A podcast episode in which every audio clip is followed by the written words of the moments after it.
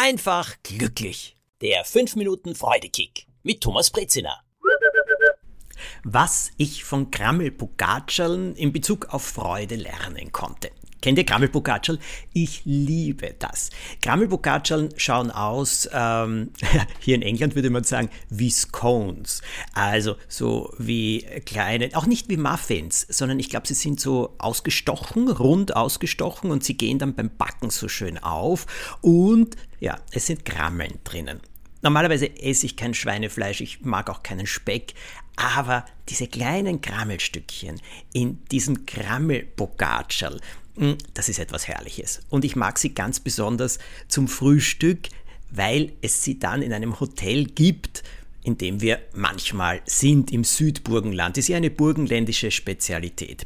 Grammelbocaccial, einfach herrlich. In der Früh starte ich dann sofort los zu diesem Brotkorb. Da gibt es wunderbare Sachen am Frühstücksbuffet und darunter auch immer Grammelbocaccial. Es gibt auch Vollkorn-Croissants, äh, Chia-Croissants, es gibt jede Menge Semmeln, Brot, alles wirklich wunderbar, beste Qualität. Aber die Krammelbogaccial, auf die bin ich einfach wild und verrückt.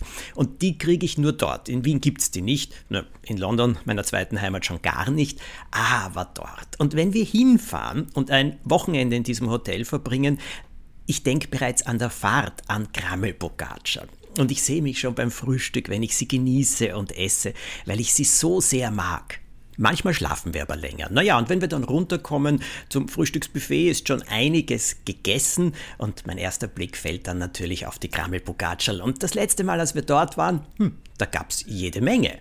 Am ersten Tag. Herrlich. Ich habe zwei gegessen und dann habe ich mir gedacht, nein, ich gönne mir noch ein drittes.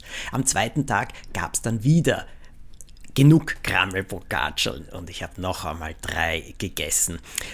Wir waren diesmal sogar vier Tage da und am dritten Tag muss ich euch etwas sagen. Also, ich habe mich gefreut, dass Kramel Bocaccial da sind, aber hm, ich habe nur mehr zwei gegessen. Sie haben mir gut geschmeckt, aber es war trotzdem nicht das gleiche äh, wie am Tag zuvor.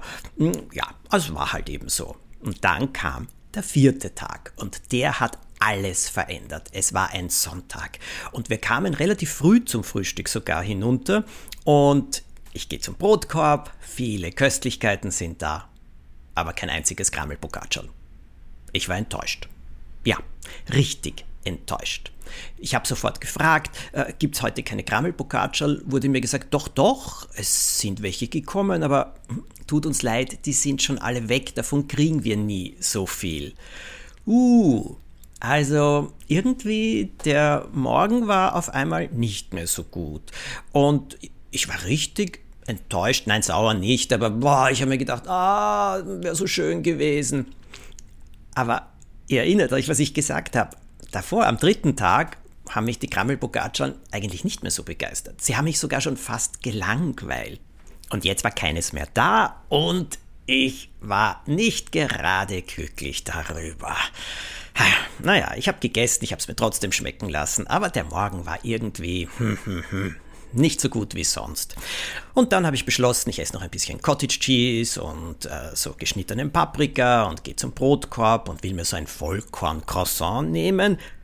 Und die Croissants rutschen auseinander und zwischen ihnen liegt ein einzelnes Krammelbocaccial.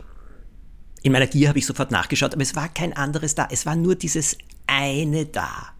Und dieses eine Krammelbocaccial das hat mir fast mehr geschmeckt als die drei am ersten Tag und die drei am zweiten Tag. Es war sensationell, weil ich nicht damit gerechnet habe, weil es eine Überraschung war, weil es eins war und das war ganz speziell. Oh, ja, so wird die Freude größer.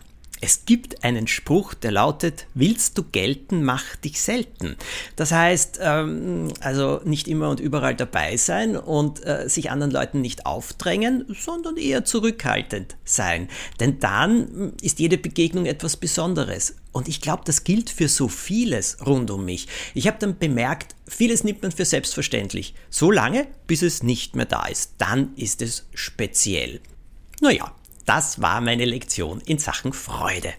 Der nächste Freudekick kommt pünktlich am nächsten Montag und wie immer könnt ihr diese Folge verschicken, anderen davon erzählen, es weiterempfehlen und bewerten. Darüber freue ich mich.